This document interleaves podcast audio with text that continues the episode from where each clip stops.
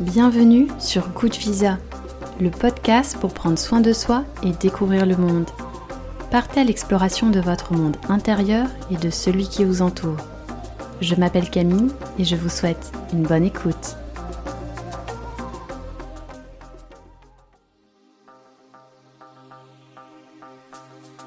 Embarquement in extremis sous l'océan. Dans cet épisode, je reçois pour la première fois non pas un, mais deux invités, Yann et Antoine.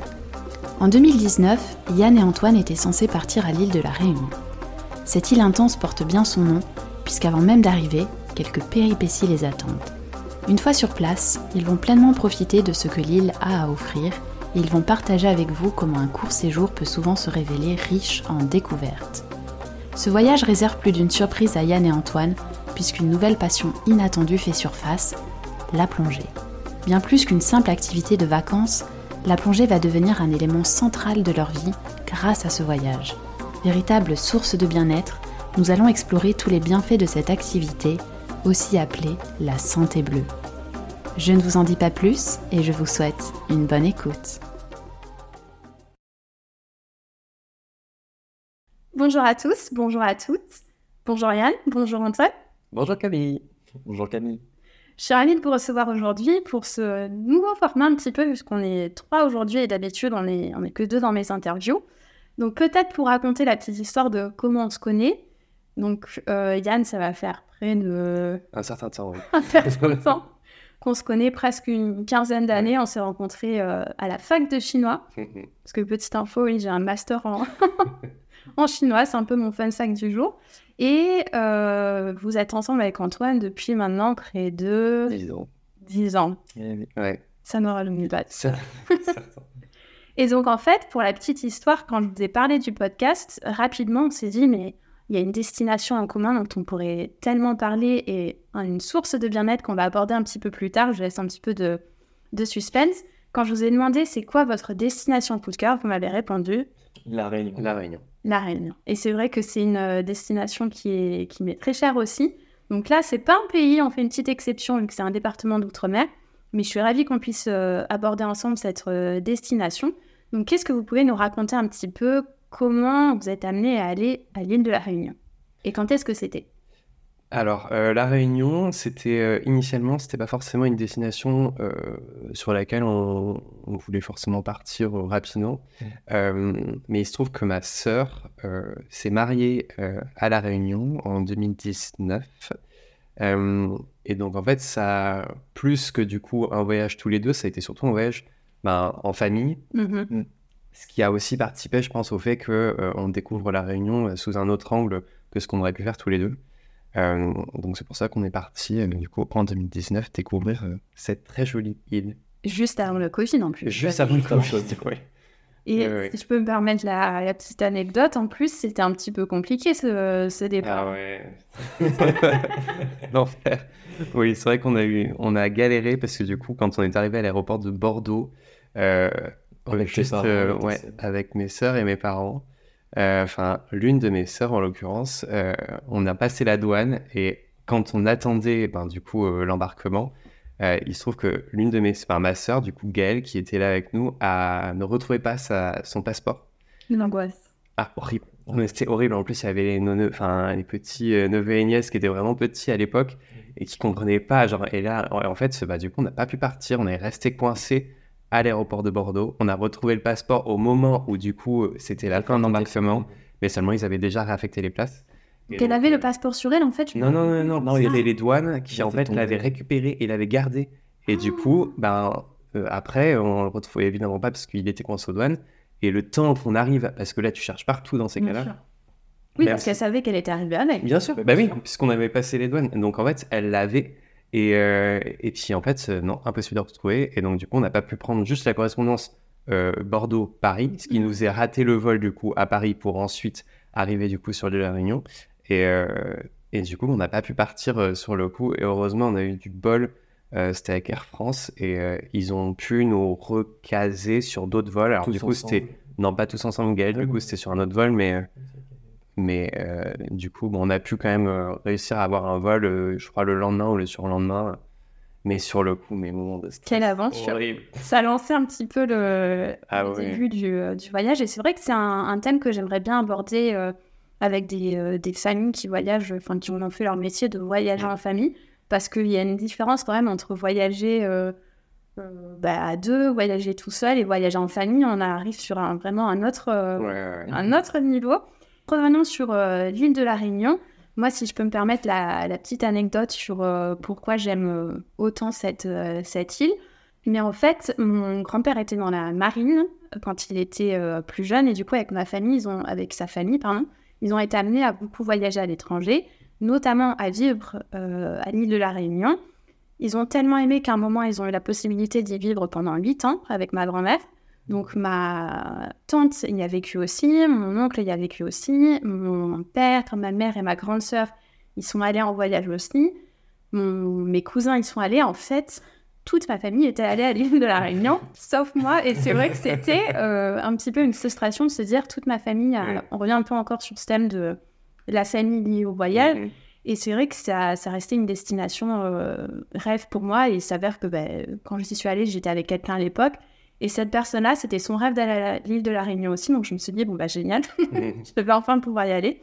Donc, voilà, je suis ravie qu'on aborde l'île de la Réunion aujourd'hui. Donc, comme vous l'expliquez, vous y êtes allé pour un mariage au début. Est-ce que vous avez pu visiter un petit peu plus l'île, en dehors du cadre du mariage? Est-ce que c'était vraiment quelque chose de très organisé, le mariage, et puis on repart? Ou est-ce que vous aviez quand même un temps pour voyager? Non, l'avantage du mariage, c'est que du coup, ça nous a permis d'y rester quand même une semaine. Okay. Oui, un peu plus d'une semaine, enfin moi, un jour, le temps de reprendre l'avion. Et le mariage, il tombait en plein milieu de la semaine, je crois. C'était le mercredi ou le jeudi, ils avaient prévu. Ce qui fait que nous, ça nous a permis quand même de nous balader les premiers jours avant et les premiers jours après. Donc oui, on a fait un petit tour de l'île, on va pas dire qu'on a fait... Ouais, on n'est pas expert sur l'île, c'est clair. Mais par contre, du coup, c'est vrai que le mariage, ça a quand même pris du temps, c'est certain. Mais un temps qui était même pas nécessaire, mais le plus que bienvenu, parce que c'était la raison même de notre venue là-bas. Et puis c'est le mariage de ma sœur, donc trop bien. On a quand même pu bouger, descendre. Enfin, on a quand même pas mal profité. On a vraiment rentabilisé le temps qu'on avait là-bas. En tout cas, ça c'est certain. Et petit rappel, du coup, l'île de la Réunion, c'est donc à environ 10 heures de vol depuis Paris jusqu'à Saint-Denis, la préfecture. Je ne sais pas si vous le saviez, mais en fait, il y a une superficie 3 fois plus petite que la Corse, mais c'est 2,5 fois plus peuplée que la Corse. Et je pense que vous avez pu remarquer, les Réunionnais parlent créole entre eux. Ouais. Et je ne sais pas si vous avez capté des petits mots de vocabulaire, j'en ai remis quelques-uns. Par exemple, la case, c'est la maison. Quand ils veulent parler de tout ce qui est... haricots rouges ou les lentilles, ils appellent ça les grains. Les grains, c'est vrai qu'au début, ça fait un peu bizarre quand on te demande dans ton plat, est-ce que vous voulez des grains? Tout ce qui est, pour dire local, c'est pays. Ça aussi, ça m'a un peu fait bizarre au début.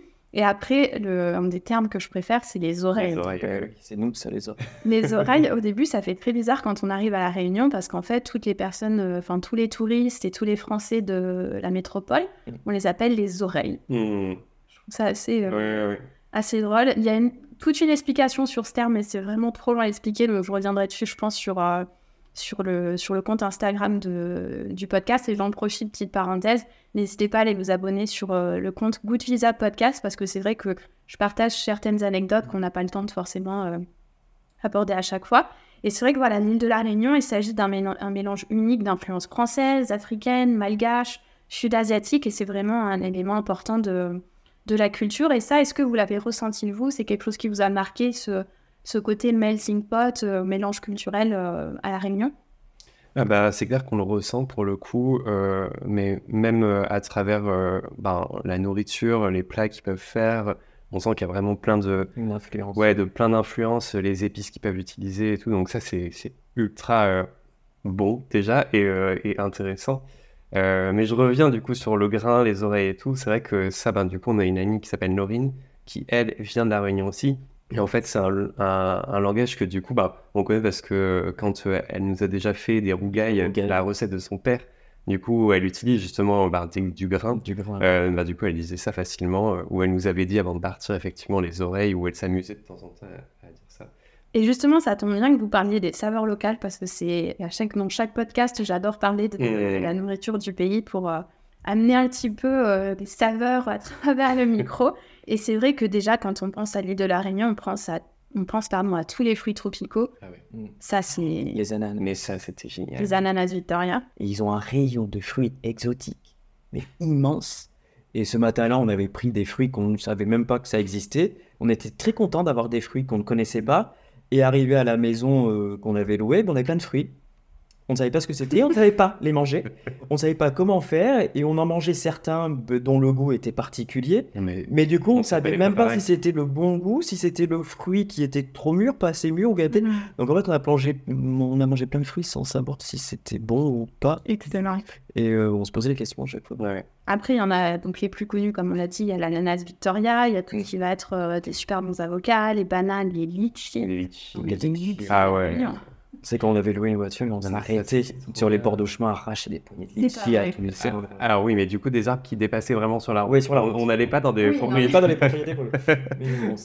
Mais oui, ça c'est vrai, c'était trop bien. Oui, dès qu'on voyait un arbre, du coup, on s'arrêtait pour prendre des fruits, mais c'est trop cool. Enfin, nous, c'est nos pommiers, en fait, où du coup, c'est un peu moins exotique pour nous, en tout cas.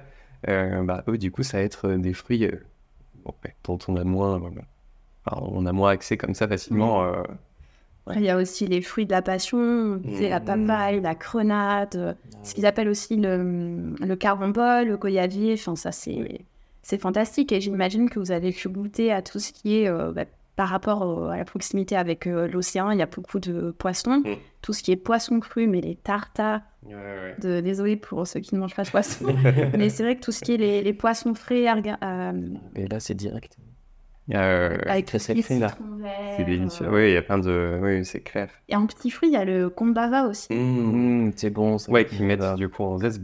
Notamment dans le rougail, Laurine, c'est ce qu'elle fait. Elle met du coup des zestes de kombava sur rougail et d'office, mais ça t'apporte une saveur. C'est puissant, ce truc, c'est ouf. C'est ça, c'est un agrume en fait. Pour expliquer à celles et ceux qui ne connaissent pas, c'est un peu un citron vert. Ouais, ça ressemble à un citron vert. Très granuleux. Et qui se mange en zeste, qui sent un peu la citronnelle, je trouve. Oui, c'est vrai. Ouais, c'est vrai. C'est ouf, du coup, la puissance de ce petit truc. Et donc, comme tu l'expliquais, il y a le rougail saucisse, où ça, c'est une sorte de curry avec de la saucisse. Et le curry, en fait, c'est le plat traditionnel qui est constitué de viande ou de poisson dans une sauce épicée à base de tomates, d'oignons, de curcuma, qui est servi avec du riz blanc et donc des grains, comme on l'expliquait. Ouais. Donc, soit des lentilles, des haricots. Et il y a bien évidemment aussi tout ce qui est donc les samoussas, c'est feuilleté garni de viande, de poissons, de légumes, les bonbons piment. Et les bonbons piment. Ah ouais. Alors ça, c'était c'est vraiment trop bon. Ça, pour expliquer, c'est des beignets très pimentés à base de pois. Et ça, c'est vrai que c'est incroyable. On en trouve sur les marchés, tout comme les bouchons aussi. Enfin, désolée, je fais rêver un peu tout le monde avec toute cette nourriture, mais les bouchons, c'est ces bouchées farcies de viande de porc qui sont cuits à la vapeur. Je recommande. Ah, mais les bonbons piment, en tout cas, les bonbons piment, mais je me suis poche au mariage de ma sœur, donc de Caroline, il y avait, du coup, c'était que des plats locaux, et notamment, du coup, au vin d'honneur, il passait avec notamment des bons piments, mais vraiment, à chaque fois qu'il passait, le mec... Ça va me faire impliquer quelques-uns. Je crois que rien que ça me donne envie de me marier. Je crois que t'allais dire ça me donne envie de mon piment, mais ça marche aussi. Ça me donne envie de me marier à l'asile de la Réunion. Et après, il va y avoir dans les desserts aussi les gâteaux à base de manioc, de maïs ou de patates douces. Et c'est vrai qu'on n'est jamais déçu avec la cuisine locale, en tout cas de la Réunion. Mais pardon, je te coupe, mais sur les desserts, moi j'ai surtout souvenir, outre les gâteaux, de la glace à la vanille. Ah oui, la glace à la vanille. Parce que ça n'a aucun rapport en fait avec ce qu'on peut goûter en métropole. Nous, on a un goût assez formaté sur la glace à la vanille. Et là-bas, quand on l'avait pris, c'était clairement une autre saveur. Vraiment, ça n'avait aucun rapport. C'était un autre goût, un autre parfum. Et c'est super bon. C'est un autre produit, vraiment un autre produit. Mais eux, ils produisent de la vanille, donc je suppose que ça correspond plus au vrai goût que ça devrait avoir. Mais... Et justement, effectivement, en parlant de la vanille, c'est ce qu'on appelle la vanille Bourbon. Là-bas, qui est très connue, c'est la vanille la plus célèbre des orchidées de l'île. Et c'est vrai que ça a une saveur incroyable. Ça me fait penser aussi à la canne à sucre qui est omniprésente sur l'île parce qu'elle structure les paysages. Il y a encore beaucoup de Enfin, c'est une plante incontournable qui est cultivée sur toute l'île. On voit souvent des camions pendant la récolte. Moi, je me rappelle la période où j'y étais, il y avait tellement de camions qui passaient où des fois, tu es sur une route et tu te retrouves derrière ce camion avec toutes ces cannes à sucre. Et il faut rappeler aussi que c'est le premier producteur européen de sucre, mais côté mondial, en fait, c'est un petit acteur. Mais c'est vrai que la France se fournit beaucoup et l'Europe aussi. Et bien évidemment, qui dit sucre de canne, dit rhum. Voilà, l'abus d'alcool est dangereux pour la santé. Petit message obligatoire. Donc en fait, effectivement, le rhum est issu du jus de canne et l'alcool, cet alcool, le rhum, c'est le plus consommé de l'île, tout comme le rhum arrangé. Avec le rhum arrangé, en fait, c'est qu'il va être argumenté de... Agrémenté. Ou agrémenté, oui. Agrémenté, voilà. De fruits marinés, et on va avoir des rhums fruits de la passion, à l'ananas. Enfin, c'est juste incroyable comme saveur. Et là, on avait visité une distillerie de rhum où on voyait justement les champs de canne à sucre, après la canne qui était transformée, qui était broyée, et récupérait la mélasse. Ouais, je sais plus. La mélasse. Ouais, et après, il récupérait le jus, il distillait, et à la fin, bien évidemment, il y avait un comptoir à dégustation, et on avait rapporté une bouteille de rhum arrangé à la cacahuète. À la cacahuète ? Ouais, c'était pas très local la cacahuète, c'était mais du coup, c'était tellement... En fait, c'était de la crème de rhum à la cacahuète. Ça ressemblait un peu à un Bélez, mais version rhum. Et qui avait un presque de Kinder Bueno. Oh là là. C'était assez incroyable. Du coup, dit comme ça, je pense pas que ce soit le produit phare de la région pour le coup, mais c'était quand même très bon, donc ça mérite d'être mentionné.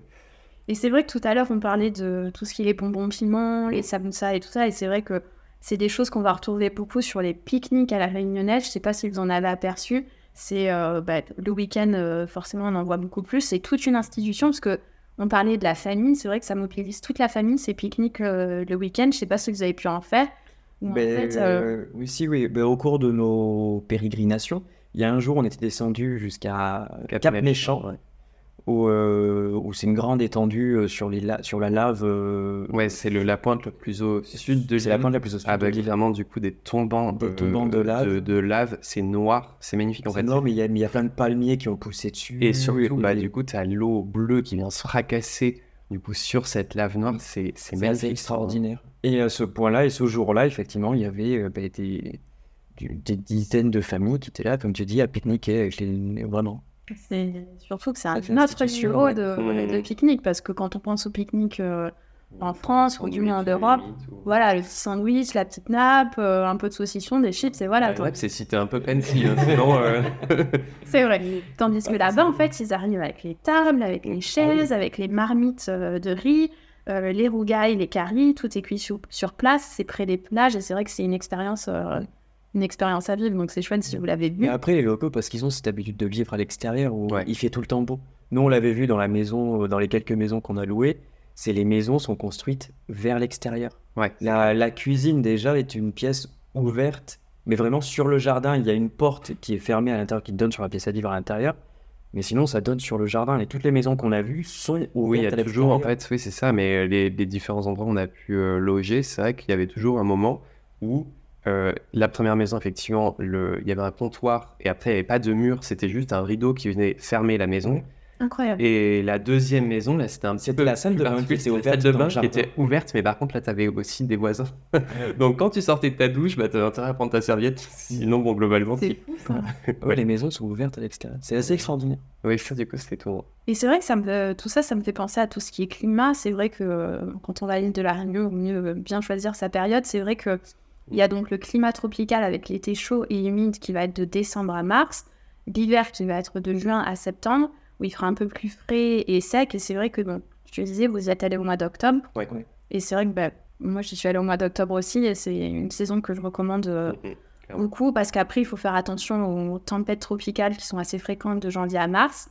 Et en fait, c'est vrai, toute cette richesse de microclimat, entre la côte est qui est très arrosée avec des averses fréquentes, la côte ouest qui est beaucoup plus aride, on a aussi les hauteurs, les cirques, où il fait plus frais dans les hauteurs. C'est vrai qu'il y a une diversité de microclimats.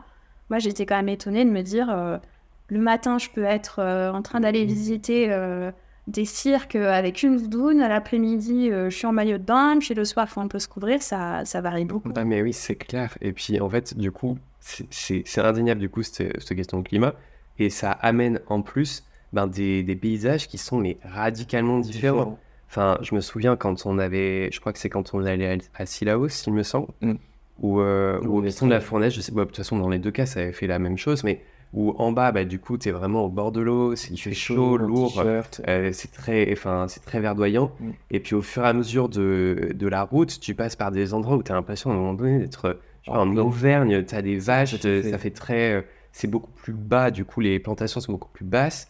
Et après, t'arrives sur un truc ultra froid, sec, c'est assez... C'est assez extraordinaire, ouais, clairement. C'est incroyable, et ça me fait penser à plein de choses que tu viens de... ce que vous venez de dire.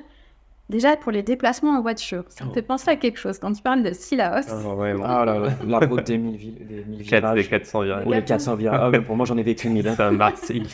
Moi, j'en ai vécu 1000, moi, des virages.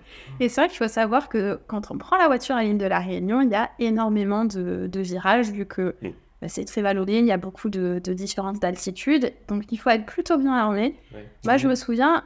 Ce qui m'a le plus marqué, donc je crois que vous n'êtes pas allé au point... Comment ça s'appelle déjà ? Mafate. Au Maïdo ? Non. Donc le Maïdo, c'est en fait un point de vue sur le cirque de Mafate. Et en fait, il est recommandé d'aller faire ce point de vue très tôt le matin pour avoir le lever de soleil, ce qui est magnifique. Sauf qu'on prend cette route de nuit. Et je me rappelle que la personne avec qui j'étais à l'époque, on a eu très très peur parce qu'en fait... c'est toi qui conduisais. Non. C'est pas gentil. Non, c'est pas moi qui conduisais, mais en l'occurrence, vu que les routes n'étaient pas du tout éclairées, et ça je recommande vraiment aux gens d'être super prudents quand on conduit là-bas, parce que les routes n'étaient donc pas éclairées, et en fait, les bords de route... C'est des ravins. Enfin, c'est vrai que c'est... Donc je me rappelle, moi, je regardais le GPS et puis j'informais le conducteur pour lui dire attention, épine droite, virage droite. C'était le rôle d'Antoine, ça, pour le coup. Ouais. Quand j'arrivais à ouvrir les yeux. Voilà. Et c'est vrai que, pour le coup, moi, j'ai fait la route de Cilaos après. Donc Cilaos, c'est un autre cirque, un des trois cirques de la Réunion, parce que donc il y en a trois, il y a Mafate, Cilaos et Salazie.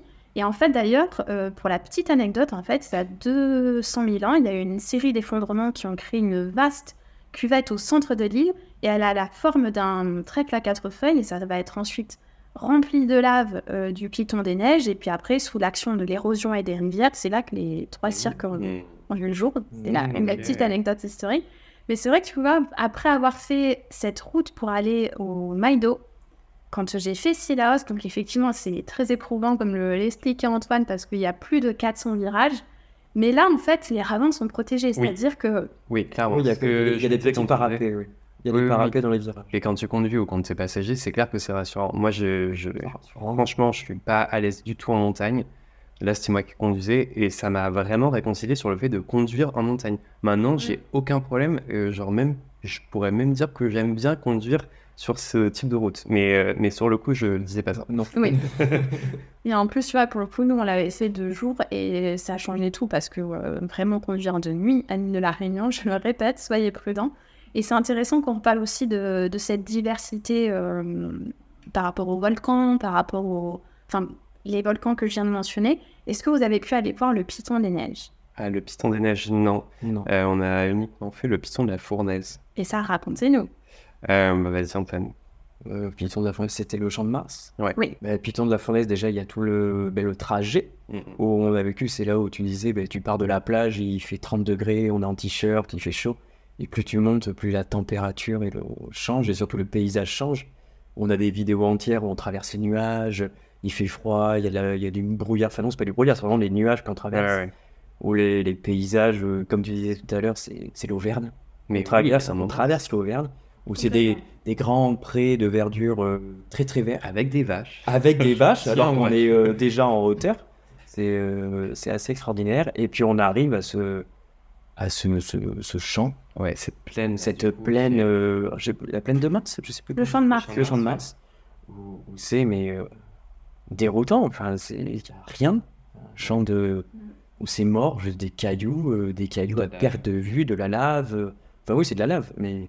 C'est assez impressionnant de voir ce champ de Mars là, quand même.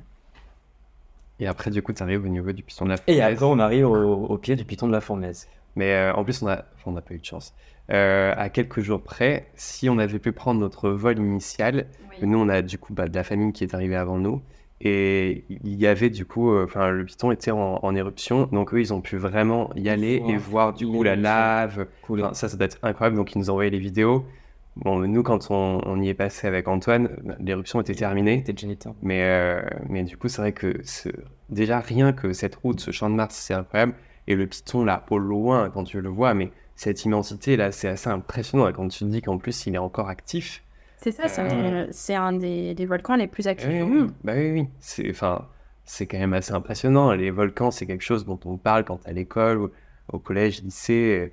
Mais du coup, de voir vraiment quelque chose où tu sais qu'en plus, si jamais ça lui prend l'envie, il peut un peu venir t'embêter, c'est assez impressionnant, je trouve. Et moi, j'avoue que j'ai eu la chance de le voir, quand il était en éruption. En plus, on a eu beaucoup de chance parce que tout ce trajet que tu racontais, Antoine, on nous expliquait qu'effectivement, normalement, mais comme vous l'avez vécu, tu passes à travers les nuages et c'est assez compliqué. Nous, c'était complètement dégagé pour le trajet. Et on nous disait, mais vous avez beaucoup de chance parce que vous voyez le piton de la Fournaise actif et en plus sans nuages. Donc, c'est vrai que c'était le cadre idyllique. Après, il y a ce côté où je pense que beaucoup de personnes qui voyagent vont le retrouver aussi. C'est quand tu es devant un site magnifique. Moi, ce qui m'avait beaucoup gênée, c'est les gens qui étaient non-stop sur leur appareil photo, avec les flashs, les trucs, les machins, et t'as juste envie de te dire, waouh, j'observe cette beauté juste incroyable. Ouais. Mais c'est vrai que le voir en éruption, c'était exceptionnel. Et justement, tu voulais nous dire autre chose Oui, et donc quand on était arrivé sur le Champ de Mars, où là, il n'y avait personne. Nous, on n'avait pas grand monde. Il n'y avait pas grand monde, donc du coup, on a pu garer la voiture en plein milieu de la route, il n'y avait pas de circulation, donc ça, non, j'aime pas. Et on s'est baladé sur le Champ de Mars. Et au bout, comme il y avait des nuages à ce moment-là, il y avait des cascades de nuages qui étaient quand même assez extraordinaires. Des cascades de nuages où on était juste au-dessus des nuages qui se formaient. Et donc, on voyait ces nuages tomber après le long c'était super. Le long du paysage et déborder sur la route. C'était assez extraordinaire à voir. Incroyable. Ouais. Et justement, en reparlant de ce volcan, ça me fait penser, j'aimerais bien vous faire un petit point historique, comme j'aime bien faire dans chaque podcast. Donc en fait, là, on parlait du Piton de la Fournaise, mais il y a aussi le Piton des Neiges qui n'est plus actif.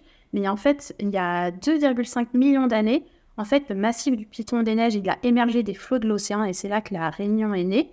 Et beaucoup plus tard, le Piton de la Fournaise a apparu donc à son tour et a contribué à agrandir l'île vu que le Piton de la Fournaise est plus au sud. Le Piton des Neiges est plus au nord de l'île. Et en fait, sur l'histoire de cette île, en fait, au XVIe siècle, elle a été découverte par les Portugais. Et, parce que c'était donc sur l'escale, c'était une escale sur la route des Indes. Et en fait, les Français, ils ont accosté sur l'île qu'au XVIIe siècle. Et progressivement, le nom de l'île Bourbon est donné. Quand on pense à la baie de Bourbon qu'on abordait tout à l'heure. Et malheureusement, l'esclavage s'est développé à ce moment-là avec les plantations de café, notamment. Et en fait, à la Révolution, l'île Bourbon, elle devient l'île de la Réunion en hommage à la réunion des révolutionnaires qui ont mis fin à la royauté. Ah oui, je ne savais pas du tout. Moi non plus, ça m'a quand même étonnée quand j'ai appris ça. Mais en fait, les planteurs ne respectent pas les droits de l'homme et beaucoup d'esclaves fuient dans les montagnes, qu'on appelle donc les marrons, et on a appelé ça le marronnage, donc comme... Oui. Tu l'expliquais en off, il y a beaucoup de gens qui sont partis vers Cilaos à pied. Pour fuir justement cette population qui les pourchassait. Exactement. Et la route des 400 virages, eux, ils l'ont faite à pied parce qu'à cette époque-là, il n'y avait pas de route. Exactement. Et en fait, ensuite, l'île va prendre le nom de l'île Bonaparte, puis passer sous le contrôle des Anglais, à nouveau des Français, et elle va redevenir l'île Bourbon. Ensuite, il va y avoir l'abolition de l'esclavage, et c'est là qu'il va y avoir un manque de main-d'œuvre parce que vu qu'il n'y a plus d'esclaves, il y a besoin de main-d'œuvre. Donc, des gens vont être engagés d'Inde, de Chine, de Madagascar. Et progressivement, il va y avoir le 19e siècle avec beaucoup de maladies par rapport à tous ces échanges de population. Et au 20e siècle, progressivement, la Réunion va devenir une région française. Mais je trouvais ça assez impressionnant de voir à quel point il y a eu des mouvements entre les Portugais qui sont arrivés, puis après les Anglais, puis après encore les Français, les Anglais. Et toute cette histoire de manque de main-d'œuvre, c'est assez fou de se dire que c'est ce qui a contribué aussi au métissage culturel de cette île au final. Oui. Mais aussi, sur cette île, il y a quand même Il y en a pour tous les goûts, en fait, comme on était en train de le dire, par rapport ne serait-ce qu'au paysage, avec... si vous aimez beaucoup tout ce qui est bassin et cascade, vous avez l'Anse des Cascades, le Voile de la Marmite où c'est comme des dentelles d'eau qui se rejoignent, le Bassin Bœuf, donc c'est un plan d'eau qui est entouré de végétation, la rivière Langevin, enfin, il y a vraiment des goûts pour tout le monde. Il y a aussi les plus belles plages avec l'Hermitage, les temps salés, la Grande Anse, Boucancano, Manapani, les bains, enfin, il y a vraiment des... T'as répété pendant ça. J'ai répété. Il y a vraiment des goûts pour tout le monde, et de parler de ces plages, de ces bassins, ça me fait penser à la faune et la flore. J'avais une petite anecdote. Est-ce que vous avez vu des endormis? Alors, je pense qu'on en a vu, mais pas plus d'anecdotes, mais peut-être que tu en as une autre fois. Parce que les endormis, c'est des petits, sortes de petits caméléons, on va dire, des petits caméléons verts. Et je ne sais pas pourquoi, mais dès le premier jour où je suis arrivée à l'île de la Réunion, c'était mon objectif d'en voir un.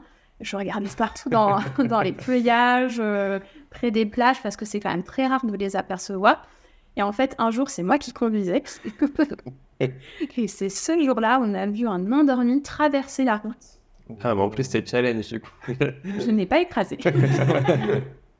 Et c'est vrai que c'était impressionnant. Enfin, après, on a fait demi-tour pour essayer de le retrouver, mais on pense que le camion derrière nous s'est arrêté pour l'attraper, parce que ils en font tout un commerce, malheureusement, de ces pauvres petites bêtes. Mais c'est vrai que j'étais tellement contente de voir ça, parce qu'à l'île de la Réunion, il y a une faune et une flore sauvage qui est assez... ultra diversifiée et du coup vachement riche. Incroyable. Et comme je disais, il y en a vraiment pour tout le monde par rapport aux activités aussi. Donc, il y a tous les sites à visiter. Il y a des randonnées exceptionnelles à faire. Donc, j'ai les routes, comme on vient de le dire, pour aller voir le Piton de la Fournaise ou le Piton des Neiges pour des randonnées. Il y a aussi tout ce qui va être kayak, paddle, canyoning et parapente. Parapente, oui. On avait fait du parapente, je ne sais plus quand est-ce que c'était, mais c'était très chouette. Après, j'ai une anecdote par rapport à ça, c'est que le mec nous avait demandé en amont si du coup on était bien, ne serait-ce que si on pouvait avoir le mal des transports ou autre. Donc moi, je lui ai dit que je n'étais pas méga chaud sur la chose, donc... qu'il fallait y aller tranquille, mais tu dis ouais, ok, très bien. Au final, on s'est retrouvé à faire à moitié des loopings en l'air. Ah, c'était affreux. Et je me concentre. Ah ouais. Et du coup, donc, tu fais le parapente, t'es tout seul avec le mono, je sais pas, oui, je sais pas si c'est un moniteur, mais bon. Et donc, on était au-dessus de l'eau. Donc, en plus, en termes de points à fixer, l'eau, c'est quand même assez compliqué parce que c'est une étendue de bleu. Donc, du coup, pour trouver un truc, et vraiment, mais je regardais, ça tournait. J'ai pas été malade du tout, mais vraiment, mais sur le coup, je me suis dit, oh là, il faut qu'il arrête. Heureusement, on a fini par atterrir. C'est le but. Donc, voilà. Mais par contre, c'était trop bien. On est parti. Oui, c'est pas d'en haut, évidemment. D'assez haut. Ouais. Incroyable. Et c'est justement à côté de Kélonia. Je ne sais pas si vous avez pu y aller. C'est un centre pour la conservation des tortues marines. Mais c'était là, oui. Voilà. Oui, mais c'était est-ce que vous avez pu visiter? Oui, on l'avait fait avec les petits. Notamment avec mes neveux et nièces, enfin deux en l'occurrence. Et ouais, c'était... ça, c'est pour le coup, c'est... Je ne sais pas quoi. Moi, je suis partagé sur ça. Donc, du coup... Par rapport à la conservation... Ouais. Un peu zoo. Ouais, exactement. Le côté zoo, ça m'a un peu perturbé. Après, du coup, je sais que ça partie. Eux, ils financent notamment, du coup, tout ce qui est préservation pour les tortues. Ils ont des actions par rapport à ça. Donc, ça, c'est très positif. Ça te permet, malgré tout, de voir, toi, du coup, des tortues qui sont extrêmement vieilles. Et c'est très impressionnant. Mais à côté de ça, du coup, être devoir enfermer, c'est pas forcément le truc qui me plaît le plus. Et à la fin, je sais qu'il y a un truc qui m'avait quand même perturbé. C'est que, donc, t'as le côté musée, où du coup tu vois tous les trucs qu'ils ont fait avec des écailles de tortue, mais au gift shop là, à la boutique souvenir, t'as aussi des trucs en écailles de tortue. Et ça, je m'étais dit, chelou. Ils vendent des plateaux, des bijoux en écailles de tortue, alors qu'on vient de voir toute une exposition et tout un truc pour dire, voilà, préservation, la conservation, et du donc, coup... Ok, du coup, j'imagine qu'ils doivent peut-être les tortues, j'en sais rien, mais c'était un mitigé, moi, par rapport à ça. Après, c'est vrai que ça... Moi, j'avais beaucoup discuté avec un des guides du centre. Il expliquait justement toutes les tortues qui étaient malades, qui avaient été blessées ou ainsi de suite. Il m'avait beaucoup raconté il m'avait partagé, beaucoup d'anecdotes à ce sujet. Et c'est vrai qu'heureusement, ça sauve beaucoup de tortues. Mais voilà, il y a ce côté un petit peu... challenging, on va dire. Ouais. Ça me fait une bonne transition, ces tortues, parce que c'est vrai qu'on n'en a pas parlé encore, mais personnellement, j'ai fait beaucoup de snorkeling, donc de la plongée avec juste masque et tuba, dans l'espoir d'apercevoir ces tortues. Donc malheureusement, je ne m'en ai pas vu, mais c'est vrai qu'on peut avoir la possibilité d'en voir. Et il y a les baleines aussi. Est-ce que vous en avez vu, ça, des baleines ? Ah, des baleines, non, on n'a pas vu de baleines. On a vu plein d'autres choses, plein de poissons, mais pas de baleines. Et ni de requins, d'ailleurs. Ni de requins. Oui, c'est vrai, parce qu'on parle quand même beaucoup des... Enfin, à La Réunion, on nous alerte beaucoup sur les requins, parce qu'il y a effectivement ce lagon où tu peux te baigner sans risque, a priori, bien qu'il y ait quand même des problèmes parfois. Mais pour le coup, on a fait aussi, nous, du snorkeling donc dans le lagon, où tu vois, sans voir forcément des tortues ou des baleines. Bon, des baleines, c'est clair que non, parce que tu as vraiment très peu d'eau dans le lagon. Mais tu vois, il y a déjà une faune et une flore, mais une faune incroyable, rien que dans le lagon. Oui, rien que dans le lagon, ça, c'est extraordinaire. C'est beau. Et juste avant qu'on plonge un petit peu plus, dans les détails, moi, si je peux me permettre la petite anecdote sur les baleines, j'ai eu beaucoup de chance parce que quand j'y étais, c'était la saison de reproduction. Ouais. Donc, tous les jours, on voyait des baleines qui s'approchaient super près. Même à un moment, avec des amis, on a été nager un petit peu plus loin dans le lagon, enfin, toujours en restant dans le lagon, mais on a des baleines qui se sont approchées super près. C'était impressionnant et même des fois... dans des endroits divers sur l'île, tu aperçois donc l'océan et quand tu vois les baleines au loin, c'était un spectacle fantastique. Et en plus de ça, il y a donc le côté touristique, il y a des bateaux qui t'emmènent pour aller voir les baleines de plus près, mais c'est de plus en plus réglementé parce que justement, ils mettent l'accent sur la conservation du bien-être des baleines pour que... La protection, on les approche pas... Oui, pour éviter de les embêter, alors on les plus, la réduction, l'immigration, Mais donc vous n'avez pas, seulement fait du snorkeling, vous avez aussi fait de la plongée. Oui. Plongée sous-marine.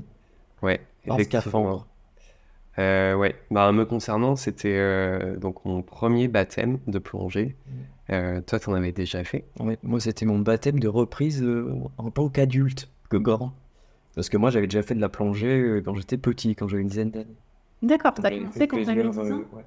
Mais j'ai la chance, je sais pas, mais un de mes oncles est MF2 pour ceux à qui ça... Non, MF1, pour ceux à qui ça parle. Moniteur de plongée. Et du coup, quand j'avais une dizaine d'années, il me faisait faire plusieurs... J'ai fait plusieurs baptêmes avec lui. Excellent. Et donc là, quand vous êtes arrivé à La Réunion, est-ce que c'était prévu ou ça s'est fait comme ça sur le tas ? C'était un peu prévu puisque c'est Simon, donc le mari de ma sœur, qui avait regardé pour justement voir ceux qui voulaient faire des trucs à côté pour un peu organiser et du coup mutualiser les moyens. Et du coup, au moins, on l'a fait. On était le bateau. Moi, j'étais avec ma sœur, avec Simon, avec Antoine. Donc c'était chouette. Et d'ailleurs, le baptême, c'était drôle parce que le moniteur avec qui on a plongé avait bien compris qu'il y avait deux futurs mariés, mais manifestement, il n'a pas compris qui c'était, parce que du coup, il a fait en sorte que du coup, on plonge en même temps avec ma sœur, mais genre, c'est ma sœur.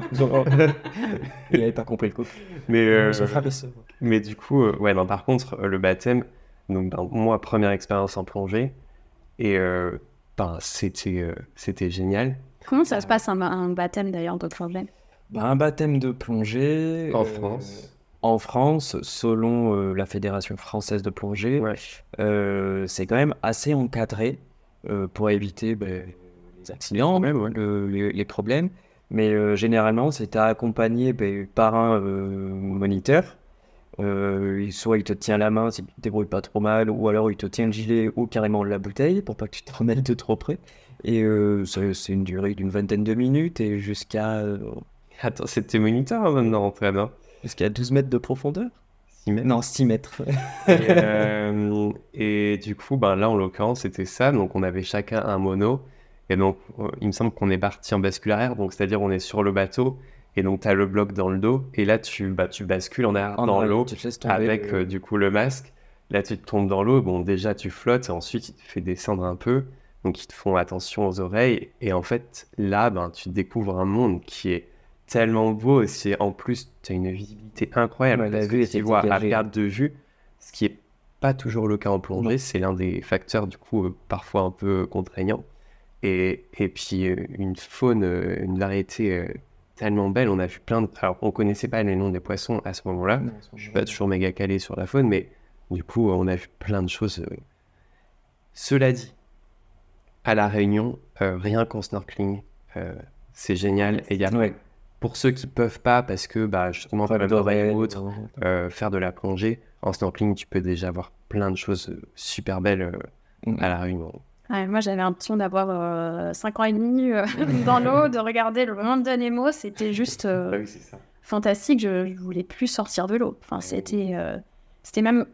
Je pense que j'aimerais vraiment y revenir pour continuer d'visiter l'île et puis avoir vraiment plus de temps pour faire du snorkeling. Mais en tout cas, par rapport à la plongée, ça nous est donc la bonne transition sur... quand je vous ai posé la question, c'est quoi, vous, votre source de bien-être au quotidien? Clairement, la plongée. La plongée, oui. Ouais. Ça a été... nous, ça nous a permis de faire une... Ben, nous amener à la plongée, du coup, ce voyage. Et en revenant en France, du coup, ben, moi, clairement, j'avais adoré ce baptême. Antoine, c'était déjà dans sa tête depuis qu'il était petit. Et donc, j'avais proposé à Antoine de passer à un premier niveau de plongée. Carrément, tout de suite, tu t'es dit... je pense que c'était les vacances suivantes. Oui, c'était... Bah, du coup, il y a eu le confinement entre-temps. Je pense que comme beaucoup, le confinement a donné des envies de liberté, de voyager. Et pour la plongée, c'est un voyage en soi. Et donc, du coup, ça nous a un peu motivés sur le fait de passer un niveau. Il y avait aussi l'impulsion d'une de mes collègues à l'époque et amie maintenant, Caroline, qui du coup plonge, et donc elle m'en avait pas mal parlé, et du coup on s'était renseigné, on avait plongé donc vers Banyuls, dans la réserve naturelle. Ouais, on a passé notre niveau 1 là-bas, et ensuite on est revenu à Bordeaux et on s'est inscrit pour passer notre niveau 2, et maintenant du coup elle fait partie d'un club de plongée. On est moniteur et moniteur carrément maintenant. Ouais. Enfin, initiateur. Ouais. Et oui, initiateur, moniteur, oui bon. Initiateur. Et du coup, c'est génial en fait pour plein de choses, parce que tu découvres déjà tout un monde que tu ne peux pas forcément soupçonner. Connaître, oui. Parce que la faune, la flore, les paysages, c'est assez extraordinaire. Autant on se balade en forêt, tout le monde voit ce que tu peux voir en forêt. La plongée, c'est extraordinaire. Tu te balades dans les failles, dans les rochers, à travers les champs de Posidonie, les groupes d'oiseaux, pas les oiseaux, les bancs de poissons. Enfin, moi, j'associais ça à des bancs de... vraiment, quand tu traverses des bancs de poissons, tu as l'impression que tu voles. Tu es en 3D déjà. Donc... Et ils n'ont pas peur de toi. Ils n'ont pas peur de toi parce qu'il y a des crânes. Ah, ouais.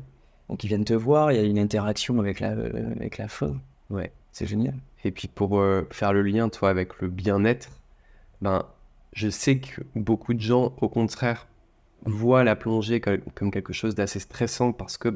Oui. Évidemment, voilà. Non, mais il y en a plein du coup qui voient ça, soit le côté un peu claustro, d'avoir l'impression d'être enfermé, ou d'avoir peur de ne pas pouvoir respirer, de vouloir remonter direct à la surface. Donc c'est sûr qu'il y en a qui voient ça, et c'est vrai que c'est une discipline qui est dangereuse, et donc du coup il faut faire attention et être bien préparé. Mais une fois que du coup tu arrives à toi, prendre sur toi là-dessus, et à faire ce travail, quand tu es sous l'eau, justement, en fait, t'es un peu seul avec toi, et du coup, on appelle ça une palanquée, les gens avec qui tu plonges. Comment tu dis ? Une palanquée. Une palanquée, ok. Ouais. Et du coup, là, en fait, l'idée, c'est d'être le plus tranquille possible, parce que déjà, si t'es un peu agité, tu vas consommer plus d'air, et c'est pas le but, tu vas pouvoir rester moins longtemps. Et puis, en fait, t'es là pour profiter et juste contempler là où t'es et prendre le temps de... Prendre le temps. Parce que sous l'eau, t'as aucun bruit sous l'eau. Tu n'entends rien, mis à part ta propre respiration et les cliquetis des poissons. Ouais, parce que ça, on le sait pas forcément, mais les poissons, en fait, ils... Mais vraiment, moi, je compare ça à des oiseaux. Ils cliquent. Ça fait des tout petits... Ouais. Des tout petits bruits. Et si tu sais pas ce que c'est au début, c'est bizarre. Moi, je ne comprenais pas ce que c'était. Et en fait, non, ce sont tous les poissons. Le bruit des poissons. Ouais, le bruit des poissons, c'est ça. Ouais. Et d'ailleurs, tu peux savoir quand tu te rapproches justement d'un banc, parce que tu vas entendre justement les... C'est fou. Et du coup, là, tu te dis, ok, bon, ils doivent pas être très, très loin.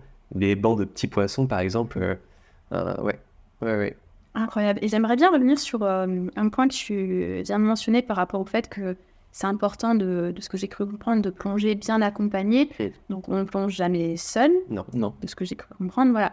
Et quand j'ai fait quelques petites recherches, j'ai vu que la plongée, c'était vraiment un vecteur de socialisation, parce qu'en fait, tu dois acquérir tout un code de communication spécifique. Oui. À la plongée, tu dois mettre en pratique cette notion de solidarité, d'entraide avec ton binôme, parce que si j'ai bien compris, on plonge en binôme la plupart du temps. Minimum en binôme. Oui. En fait, la palanquée, donc du coup, ce qui compose les personnes avec qui tu plonges, ça peut être un minimum de 2, parce que si jamais il y a un problème, il faut pouvoir aider l'autre. Assister l'autre. Et après, du coup, tu peux être un petit peu plus nombreux en fonction de avec qui tu plonges. Ok, et c'est là que tu développes aussi, j'imagine, un peu ton sens des responsabilités. Ah bah, clairement. Parce qu'il y a un respect des règles de sécurité qui sont nécessaires, indispensables. Est-ce que vous pouvez peut-être... nous, en passant nos niveaux supérieurs, en réalité, tu apprends à venir en aide à ton binôme, à ta palanquée, s'il y en a un qui a un problème. Mais assister, oui, on parle d'assistance, véritablement. On parle d'assistance. D'aller le récupérer, de l'aider à respirer, de le calmer, de le remonter en sécurité à la surface jusqu'au bateau, ça peut aller très loin. Oui. Et puis tu parles de responsabilité, et il y a aussi une question de confiance réciproque, parce que toi-même, si tu es dans une situation un peu problématique, il faut que tu saches aussi que l'autre avec qui tu plonges est à même de pouvoir t'aider si jamais il y a besoin. Donc nous, maintenant, on a quand même un groupe avec qui on plonge relativement souvent. On sait et on se connaît et on sait comment on plonge, donc du coup c'est cool. Quand on est amené à plonger avec d'autres personnes, par exemple cet été on est parti dans les Canaries, on plongeait avec des gens qu'on ne connaissait pas. Bon bah là, il y a une petite notion de pas d'ostrance. On était ensemble avec Antoine, donc c'était ok. Nous on savait comment on pouvait réagir, mais l'autre, tu sais pas, il peut pas paniquer, faire une bêtise, et là du coup il peut aussi te mettre quelque part toi en danger. Donc c'est clair que il y a vraiment une forme de cohésion, de sociabilisation même sous l'eau, et de confiance quelque part, alors que parfois tu connais pas du tout la et d'apprentissage aussi, parce qu'au début on parlait de la fédération française où nous on plonge selon les normes françaises, mais la manière dont nous on apprend on nous enseigne la plongée en France est beaucoup plus carrée et restrictive et axée sur la sécurité. Ouais, c'est différent. La démarche est vraiment pas la même, plutôt que les gens qui plongent au PADI. On tente souvent de parler de la structure internationale. Par exemple, en Thaïlande. Ouais, exactement. Ouais, c'est PADI. En fait, PADI, du coup, c'est américain de base. Et en fait, maintenant, c'est un peu la norme internationale. Et nous, on a la FFESSN, la Fédération de France, du coup, qui a d'autres normes. Et c'est pour ça que quand tu demandais tout à l'heure le baptême, j'ai précisé en France, parce que le baptême PADI est vraiment complètement différent. T'es pas forcément tout seul avec un moniteur, tu peux aller à 12 mètres et t'es beaucoup, beaucoup plus libre. T'es libre. Eux, ils axent beaucoup plus sur le côté loisir, alors qu'en France, c'est évidemment un loisir, mais où du coup, c'est beaucoup plus cadré et justement pour la sécurité. Oui, pour la sécurité. Et par rapport, est-ce que vous pourriez nous en dire plus sur ces histoires de paliers ? Parce que c'est vrai que quand tu parlais de gens qui ne pourraient avoir peur et auraient envie de remonter tout de suite à la surface, je me dis que j'ai jamais fait de plongée, mais c'est quelque chose qui me fait effectivement un petit peu peur de se dire, si je panique ou quoi que ce soit, disons à 10 mètres, parce que quand on est déjà, si pour une des premières fois j'arrive à plonger à 10 mètres, ça peut être pas mal, j'imagine. Mmh. Et de se dire, ok, si je panique à 10 mètres et que j'ai envie de remonter tout de suite à la surface, donc ça, on ne peut pas. Non. Les paliers, on va faire des paliers uniquement pour débarrasser ton corps de l'azote qu'on emmagasine. Parce qu'en réalité, on respire de l'air. Et l'air est composé d'oxygène et d'azote. Oui. Voilà. Et donc, quand on plonge, donc il y a la pression qui va se créer, plus tu vas profondément et plus tu as pression. Puis il y a de pression qui s'exerce sur ton corps. Et la pression qui est exercée sur ton corps agit directement sur l'air que tu respires, et notamment sur l'azote. Donc l'azote, avec la profondeur, l'azote devient liquide dans ton sang, elle se mélange dans ton sang, mais tu l'élimines automatiquement en respirant, donc il n'y a pas de souci. La difficulté, ça va être que plus tu restes longtemps et profondément, plus tu emmagasines d'azote, et c'est à ce moment-là où il faut laisser ton temps, le temps à ton corps, enfin surtout le temps à l'azote, à redevenir gazeux quand tu vas remonter. Okay. Par contre, il y a de l'air gazeux, et c'est là où tu vas la réexpulser naturellement. Donc il y a des plongées où nous on fait, généralement on s'arrange pour pas avoir ce problème-là. Par exemple, la structure PADI, tu plonges, t'as pas de palier. En gros, ce qu'Antoine disait, c'est que si tu plonges pas profondément et pas forcément très très longtemps, du coup, tu n'as pas de palier à faire. Tu as un palier qui est un palier de sécurité qui n'est pas obligatoire. Sinon, du coup, tu n'as pas de palier. Globalement, toi, si tu plonges un baptême haute, tu n'auras vraiment pas de palier. Aucun palier. Donc, si tu remontes comme ça, direct, en soi, le problème de l'azote ne se posera pas. C'est juste, du coup, qu'il faudra penser à souffler en continu quand tu remontes pour éviter d'avoir un problème au niveau des poumons. Mais c'est tout ce que tu peux... Ou des oreilles, au niveau des oreilles. Ou des oreilles, mais c'est surtout les poumons. Pour le coup, si tu remontes, du coup, le risque est au niveau des poumons. Mais du coup, toi, tu n'auras pas de palier si tu plonges pas trop profondément et pas trop longtemps. Si tu fais une plongée, je crois que c'est 45 minutes à 20 mètres, où du coup, c'est 45 minutes à 20 mètres où tu commences à saturer. Ouais, où tu commences à avoir un palier. Oui, donc c'est pas plus mal en fait qu'en France, ça soit très cadré. Mais en fait, en France, on nous apprend très rapidement à gérer ce genre de phénomène. Alors que dans les structures PADI, ben, pas spécialement, parce que les structures PADI, on leur explique qu'à partir de cette limite-là, il y a des paliers, donc n'y allez pas. Eux, ils font pas de palier. Voilà, et ils font pas de palier. Parce qu'ils vont moins profondément. Voilà. Alors que nous, en France, on nous dit, ben, à partir de ce moment-là, il y a des paliers, voilà ce qu'il faut faire. Et où est-ce que, enfin, quelle est la plongée la plus, enfin, le maximum auquel vous êtes descendu? Alors nous, en étant pour le moment au niveau 2, là, on prépare le niveau 3, on est limité à 40 mètres. Mon Dieu. Donc on est allé à 40 mètres et ça me fait penser notamment à une plongée qu'on avait fait à Marseille. C'était, je crois, la première plongée qu'on faisait là-bas, où donc on était à 40 mètres et il y a un phénomène qui se passe quand tu plonges profondément. La narcose. C'est exactement la narcose qui s'appelle aussi l'ivresse des profondeurs. Et alors, a priori, ça, du coup, ils ne savent pas forcément exactement, mais ça serait aussi lié à l'azote, où en fait, ben, c'est vraiment comme si tu étais un peu pété sous l'eau, tu es complètement sous l'eau. C'est pas vrai. Et chacun a des symptômes différents. Il y en a qui de la même manière qu'avec l'alcool, chacun a une... Oui, exactement. Et là, sous l'eau, c'est pas... Il y en a qui vont être stressés, il y en a qui vont être... qui vont plus savoir où ils sont, il y en a qui vont être complètement zen. Nous... On était zen. Nous, on était complètement, mais ailleurs. On était ailleurs. On était face à un mur de gorgones. Donc, les gorgones, c'est... Faut regarder parce que vraiment, du coup, à expliquer, c'est compliqué, mais c'est très, très beau. Et du coup, et en vérité, on était scotchés devant ce mur de gorgones et on avait nos ordinateurs qui montraient 34, 35, 36 mètres de profondeur. Là, et on avait notre... on plongeait avec Christine, qui nous regardait et nous tapait sur l'épaule pour nous dire « Allez, il faut remonter maintenant ». Et on lui dit bah, « Oui, oui, on remonte, Christine ». Et Antoine, il descendait. Et moi, je continuais à descendre. Et donc, du coup, deuxième fois, elle fait « Allez, remonte ». Mais je remonte, là, je remonte, Christine. Mais non, pas du tout. En fait, je continuais, mais j'étais ailleurs, complètement stomac. Jusqu'au moment où elle m'a attrapé la poignée de ma bouteille, elle m'a remonté. Un petit peu. Et après, avec la narcose, il suffit de remonter d'1 ou 2 mètres et directement, ça s'arrête. Ouais. C'est incroyable. Donc, elle m'a remonté de 2 mètres et puis, voilà, c'était terminé. Et même après, en rediscutant, je ne m'en suis pas aperçu. Pour moi, j'étais véritablement en train de remonter. Alors que non, quand je regardais les statistiques de mon ordinateur, je plongeais, enfin je coulais quoi. Et oui, pour préciser, quand, enfin là tu fais le geste, donc je comprends bien, ordinateur c'est donc une sorte de montre en fait, que vous avez pour votre sécurité. Oui, qui va nous montrer le temps de plongée, la profondeur, et qui nous calcule en même temps les temps de palier, si on doit faire des temps de palier. D'accord. Et c'est fou ce que tu racontes parce qu'en fait, quand vous atteignez cet état, ça fait... Je me rappelle, on en avait parlé une fois lors d'un repas où j'ai l'impression que tu nous racontais comme si tu étais rentré dans un état de méditation, en fait. Alors, la plongée, oui. Alors, pas la narcose en soi. Enfin, pas que si. Enfin, ma forme de narcose, si, c'est un peu... est une forme de méditation.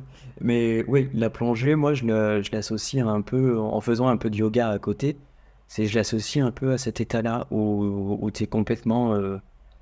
stone, en fait, à la fin, c'est zen, mais comme c'est le but aussi de la plongée, d'être détendu pendant que tu plonges. Oui, et tu prends une respiration calme et pas faire de mouvements. Et puis, t'as pas de pollution autour de bruit. Même, on a tout le temps, nous, maintenant, des téléphones, des autres. Là, clairement, quand je disais tout à l'heure, c'est un voyage en soi, c'est-à-dire que c'est une destination, et quand t'es là, du coup, t'es juste là pour regarder ce qu'il y a autour de toi, et t'es pas, du coup... distrait par du coup d'autres choses, t'es juste là pour regarder, faire attention à tes paramètres pour éviter du coup les problèmes, mais vraiment, du coup, le côté méditatif, c'est clair, mais le yoga, c'est vraiment, Et après, quand on remonte sur le bateau, on est tous... on est tous chacun, hyper... ouais, chacun à sa manière, mais tous... calme, faites vraiment très très calme. Il y en a qui sont un peu excités, ils ont eu plein de choses, ils ont envie de le partager. Il y en a qui sont beaucoup plus posés, ils sont un peu dans leur tête parce que dans leur bulle, sans jeu de mots, mais du coup parce qu'ils ont vu des choses et ils sont contents, ils profitent du moment. Chacun le vit un peu différemment, mais ce retour au bateau du coup est toujours intéressant. Mais ça se retrouve dans le club de plongée de manière générale où en fait les gens sont calmes. Oui. Tout le monde est calme, il n'y a pas de personnage surexcité, c'est tic et tac, mais de manière différente. Mais sinon, tout le monde est calme et plutôt tout. Ouais. Donc ce côté méditatif est complètement. Se focaliser sur l'instant présent. Ouais, en fait. Tout à fait. Avec la relaxation que ça amène, et puis on n'a pas abordé encore les bienfaits physiques, mais par exemple, de ce que je lisais, en raison de la résistance avec l'eau, ça va tonifier en fait l'ensemble des groupes musculaires sans être trop. Violent sur les articulations. Est-ce que ça vous le ressentez après une plongée où vous êtes un peu courbaturé ou pas forcément courbaturé après plusieurs plongées d'affilée, mais moi je l'associerais plus à la fatigue en fait, parce que c'est assez très fatigant, parce qu'on se lève très tôt. Il y a des fois où on se lève à 6h du matin pour aller plonger à 8h et c'est fatigant, on fait des petites nuits et outre les horaires, c'est qu'en fait c'est fatigant pour l'organisme parce que justement cette histoire d'azote que du coup ton corps associe et du coup tu dois l'expulser, il y a vraiment du coup une fatigue propre à la plongée et je pense que c'est compliqué de l'expliquer quand on fait des week-ends ou des séjours où on fait plusieurs plongées d'affilée, vraiment tout le monde a un coup de barre et clairement tu le sens, tout le monde est vraiment très posé parce que en fait t'es crevé, c'est ultra fatigant alors qu'en soi tu fais pas grand chose, c'est-à-dire que le but c'est d'économiser ses mouvements. Quand on palme c'est vraiment des mouvements lents, amples pour essayer de s'économiser, mais c'est fatigant, vraiment fatigant. Oui, t'as des courbatures comme tu dis, il y a des courbatures, mais est-ce que c'est des courbatures de fatigue ou des courbatures comme tu le dis de pression sur les muscles?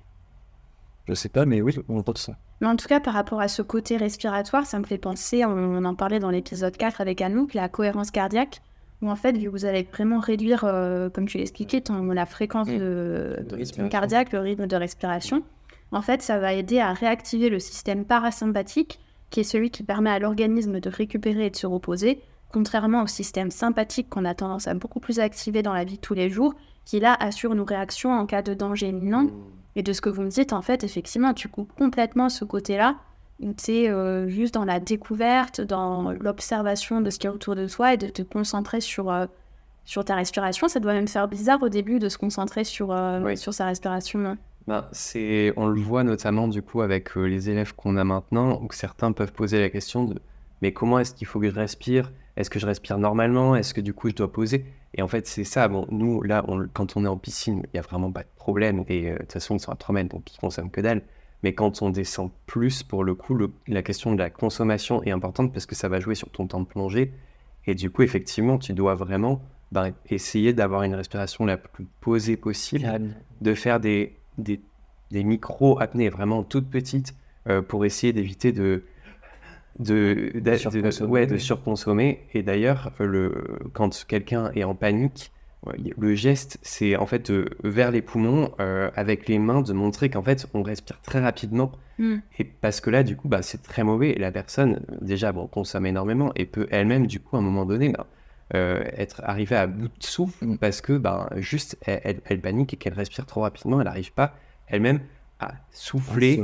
Pour du coup, ensuite pouvoir reprendre sa respiration calmement. Et ça, c'est un vrai exercice. Quand on commence un peu à paniquer pour une raison X ou Y, de réussir à se poser, à se dire je m'arrête. Et ensuite, je peux essayer de calmer ma respiration. C'est pas forcément évident.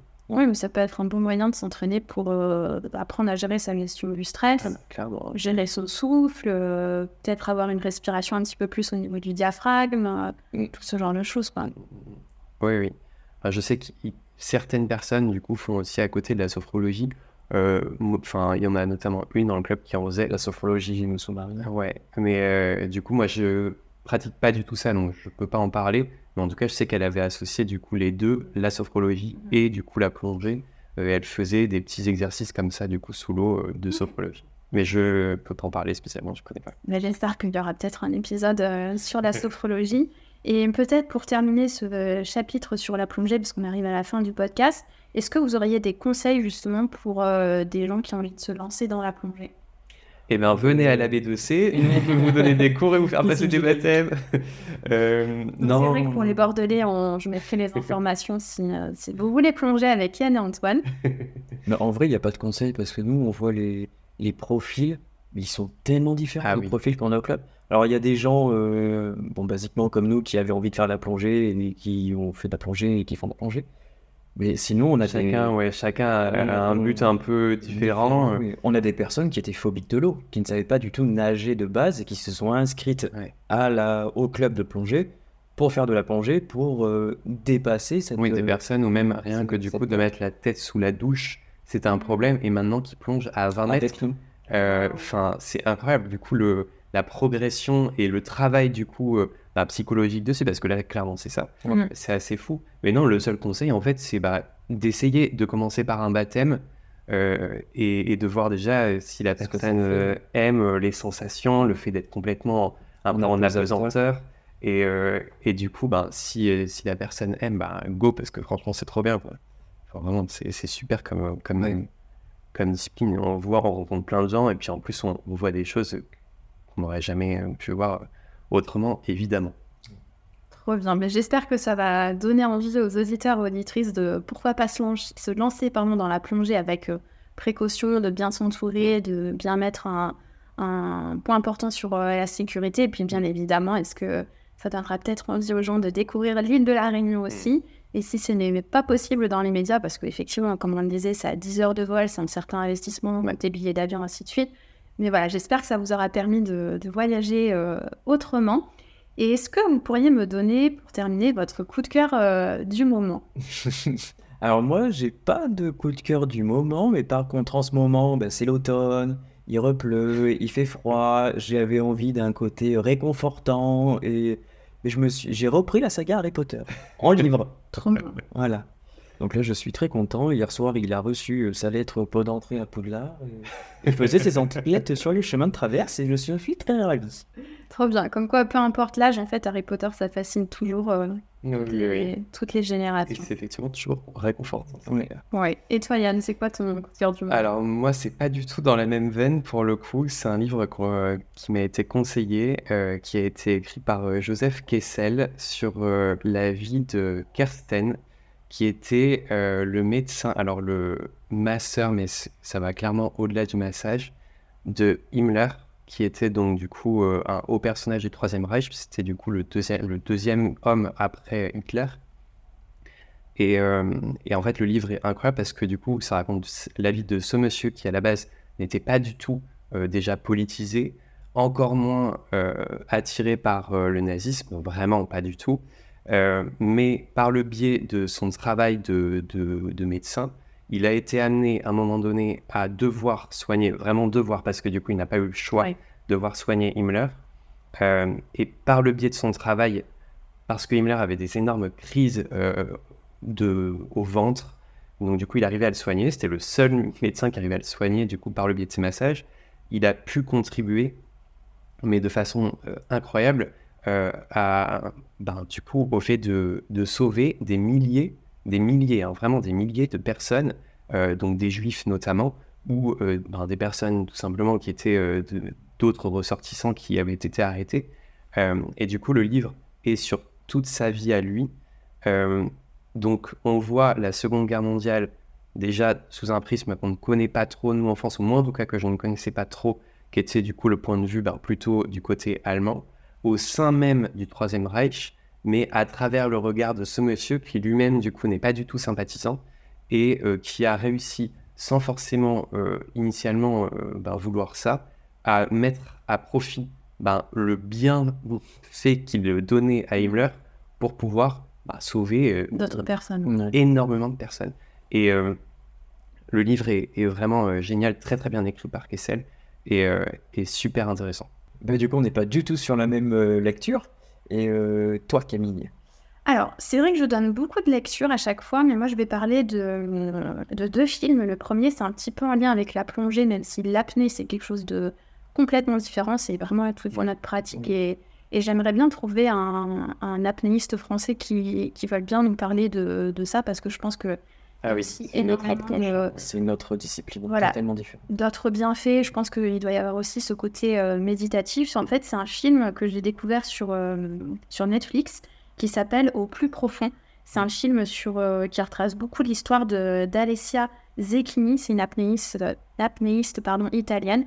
Donc, on revoit tout son parcours, toutes les compétitions, comme elle a commencé quand elle était jeune. Elle a une histoire d'amour avec un autre apnéiste aussi. C'est un film, si vous ne l'avez pas vu, je vous le recommande parce qu'il m'a tenu en haleine pendant... C'est vrai qu'il y a un truc... Pour un apnéiste, pour le coup, c'est... On reste vraiment en suspens et on découvre cette pratique où je ne connaissais vraiment rien du tout et c'est fascinant. Et je me permets d'en donner un deuxième parce que ça fait quand même écho au livre que tu viens de citer. Encore une fois, c'est sur Netflix, c'est la mini-série « Toute la lumière que nous ne pouvons voir ».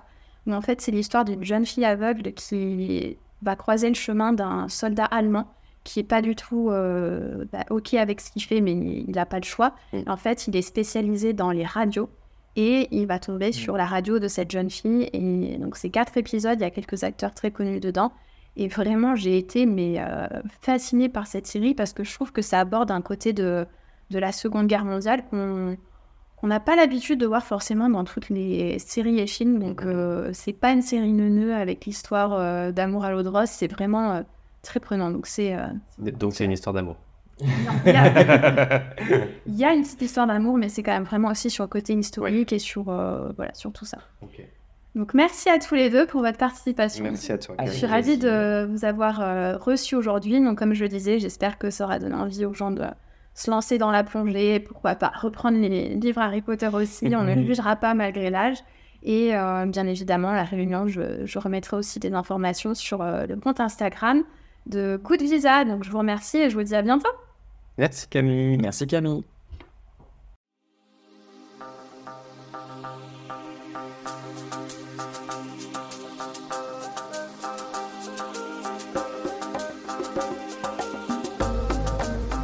Merci à vous, merci pour votre écoute. J'espère que cet épisode vous a plu et qu'il vous a permis de vous évader, de voyager, avec des pistes et des idées pour prendre soin de vous. N'hésitez pas à évaluer ce podcast et à le partager. À bientôt.